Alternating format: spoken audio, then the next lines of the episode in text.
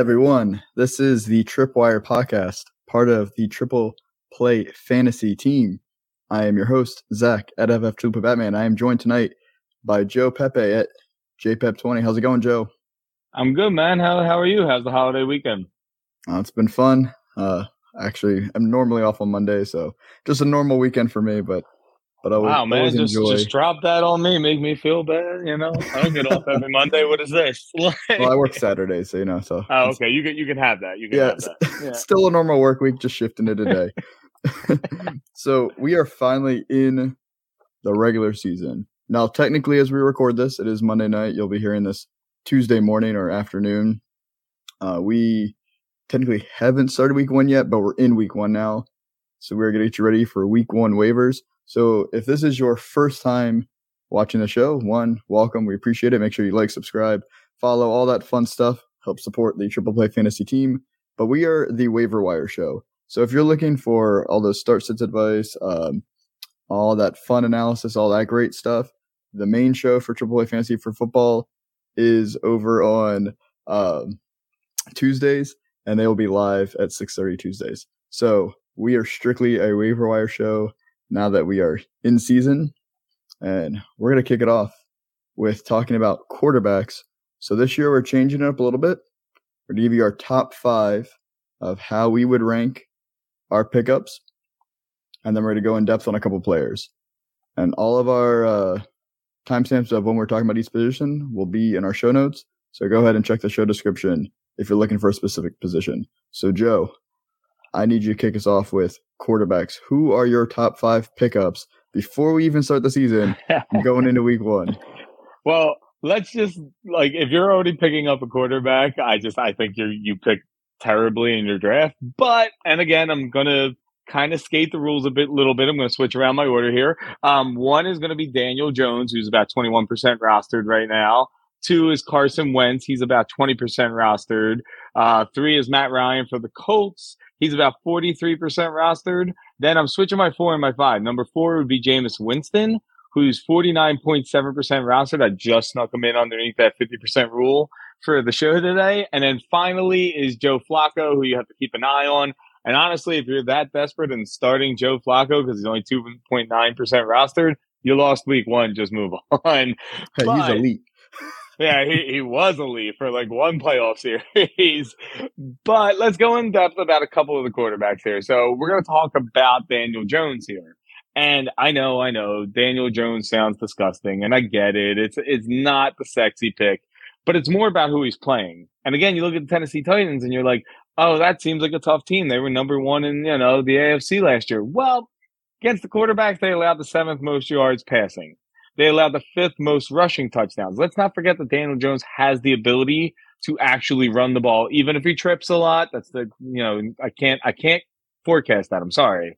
But the big thing is that they suck against wide receivers. And while the wide receivers do good, the quarterback has to do something too. They allow the second most points to the wide receivers, the Tennessee Titans. And you have to take a shot in a game where the Giants are behind for probably majority of this game because Tennessee is the better team, in my opinion. You have guys like Kadarius Toney and Wan'Dale Robinson out there. I think they're going to be able to break free. I think Daniel Jones has a very good shot of giving you a chance of a waiver wire quarterback to help you win a week. And then we can move on to the other guy I'm going to talk about because we're only going to talk about two of the five, really. And it's Carson Wentz. I guess we have a revenge game narrative here against Doug Pederson. So, I mean, to me, I feel like he should have a revenge game here. But Jacksonville allowed the 10th most fantasy points to the wide receivers. Again, we're talking if the wide receivers have a great day, the quarterback kind of has to as well he has talented wide receivers for the first time now with Dotson, with McLaurin, with a semi-healthy Curtis Samuel, because I will never admit that he's 100% healthy. And he has Antonio Gibson out the backfield to catch the ball. And with all that drama that's going on with him this offseason, he could still catch the ball, Antonio Gibson. So he has all that. He might have Logan Thomas. He otherwise has John Bates. You all know how I like John Bates if you're paying attention. I'm a big fan of him.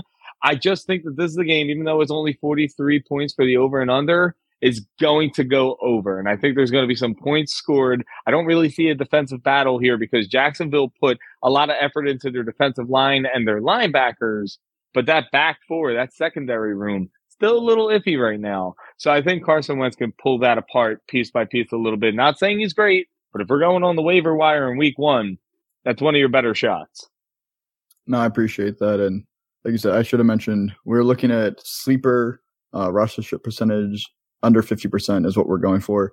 Now, I looked at some ESPN uh, numbers and across different leagues. These rostership percentages are going to vary. There's some guys that are way under than what we're talking about, um, and then some that are way over. So, depending on what uh, platform you're playing from, just go ahead, just look at these guys, see if they're available. Yeah. Um, and like said, Joe Flacco is available. Let's just Yeah, leave that out there.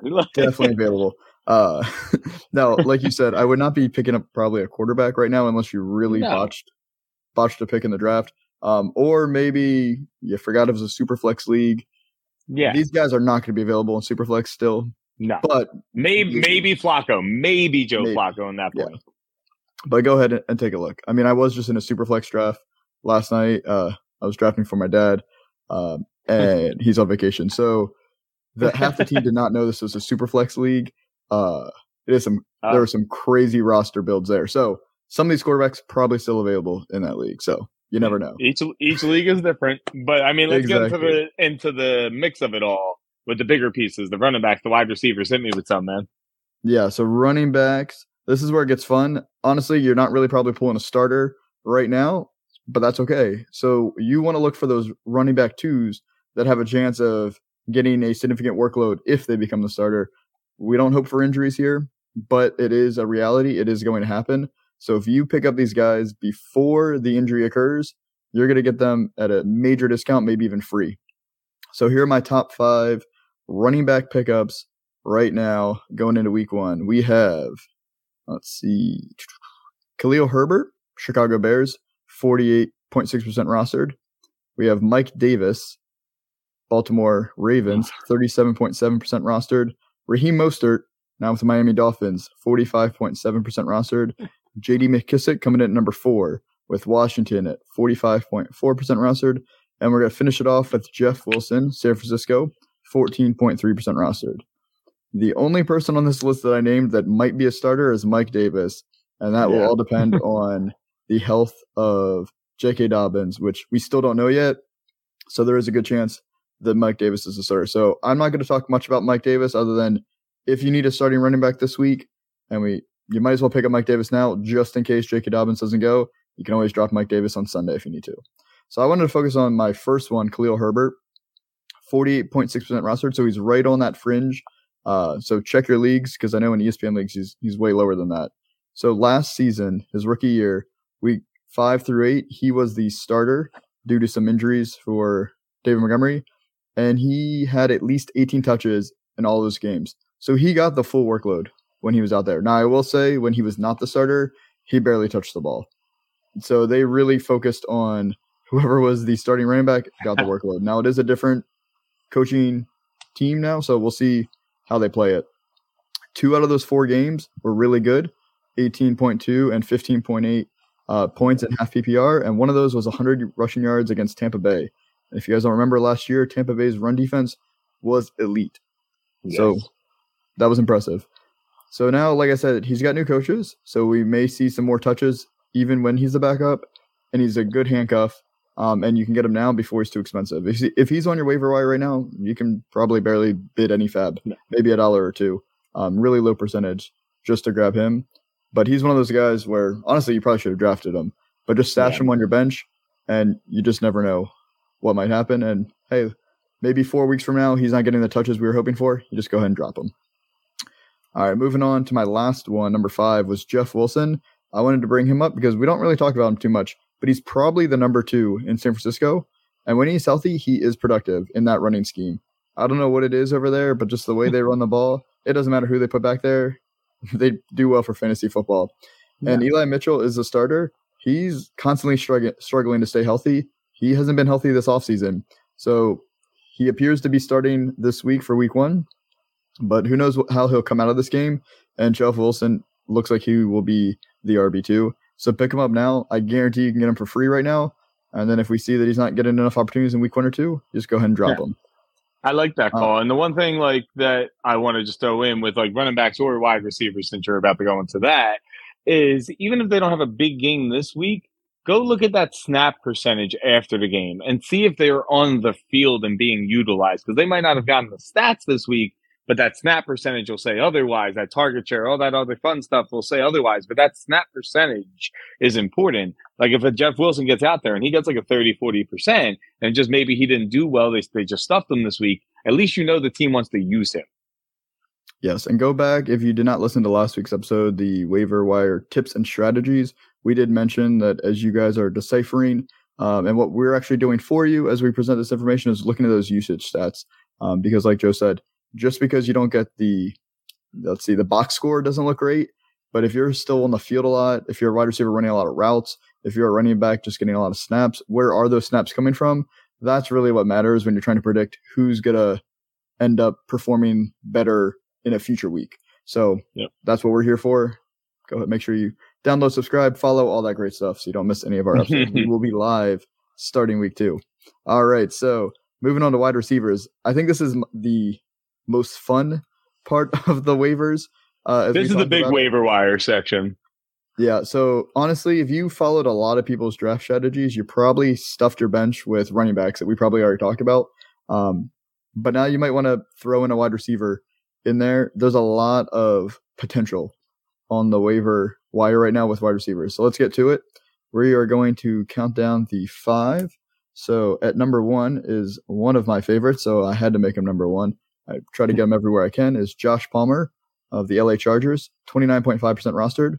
We have Nico Collins of the Houston Texans, 28.4% rostered. At number three, Juan Wan'Dale Robinson, New York Giants at 28.4% rostered. Number four, Isaiah McKenzie, 44.7% rostered. but pay attention. He has a Thursday night game. So if you're picking him up this week, you got to get him soon. And, and not in the flex. Yeah, don't put him in your flex. Good point. At number five, Jameson Williams uh, with Detroit, 47% rostered. And then I cheated. I wanted to throw an honorable mention in because I put Jameson Williams in there. Number six, KJ Osborn with Minnesota Vikings, only 28.6% rostered. So let's first talk about Josh Palmer. As I said, he is my favorite. He is the wide receiver three on a high powered passing offense. He can play any of the wide receiver positions, so that makes him very valuable if there's an injury ahead of him to Keenan Allen or to Mike Williams. You won't be able to, to afford him if that happens. He's now going into second season, and Herbert has given him a ton of praise this summer. Now, it's a small sample size, but when he was the wide receiver two towards the end of last year, due to injuries to Mike Williams and Keenan Allen in separate games. He had an 87% and a 97% snap share. So he was the wide receiver two. That led to seven and six targets, both games with five receptions and a touchdown in both games. So he was productive when he was on the field. And then finally in week 18 last year, if you guys can remember that game, as the Las Vegas Raiders. Winner went to the playoffs, or if they tied, they went both went to the playoffs. They went to overtime, and the Raiders ended up winning it. So he was the wide receiver three in that game.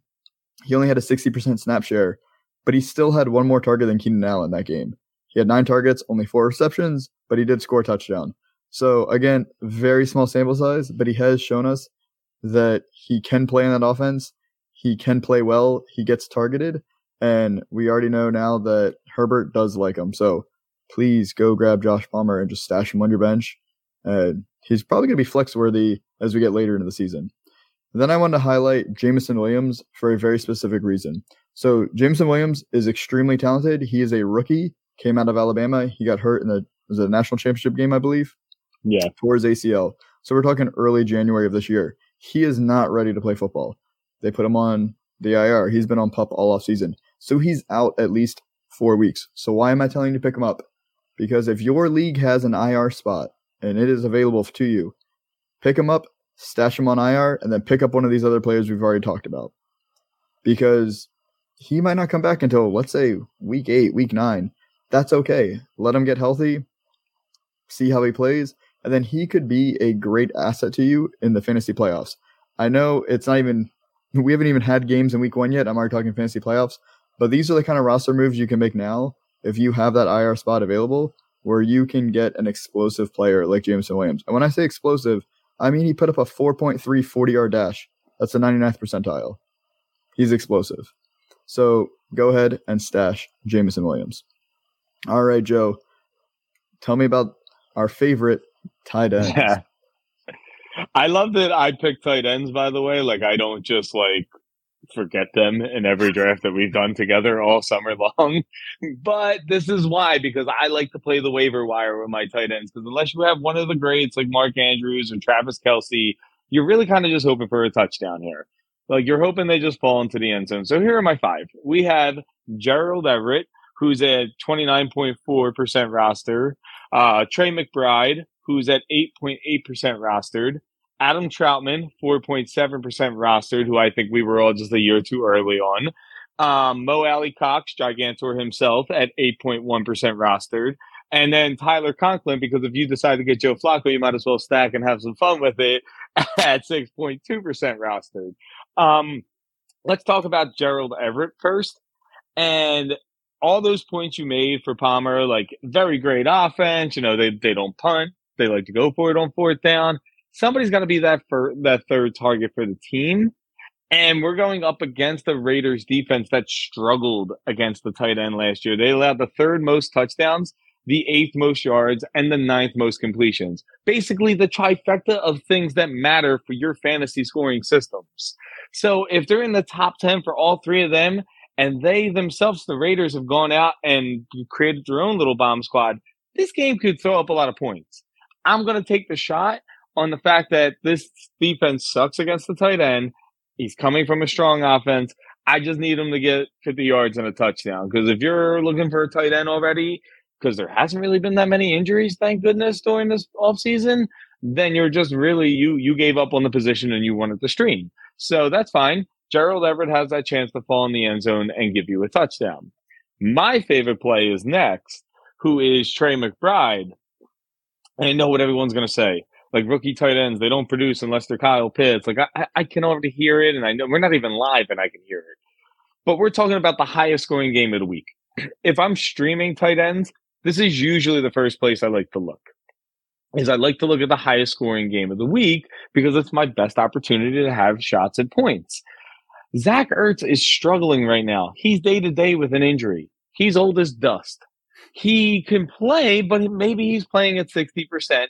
Might not be great on the field a lot. Might have to share more time with Trey McBride, who's a very talented tight end.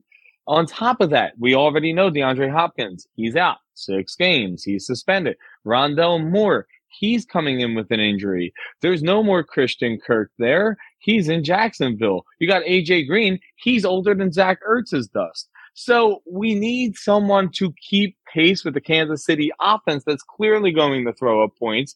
Even without the Tyreek Hill, they're still going to throw up points. So Arizona has to throw up points. And Hollywood Brown, as much as I love him, Trey McBride could see some play here. If I'm streaming and I'm taking a deep shot, I like to look at the game with the highest points.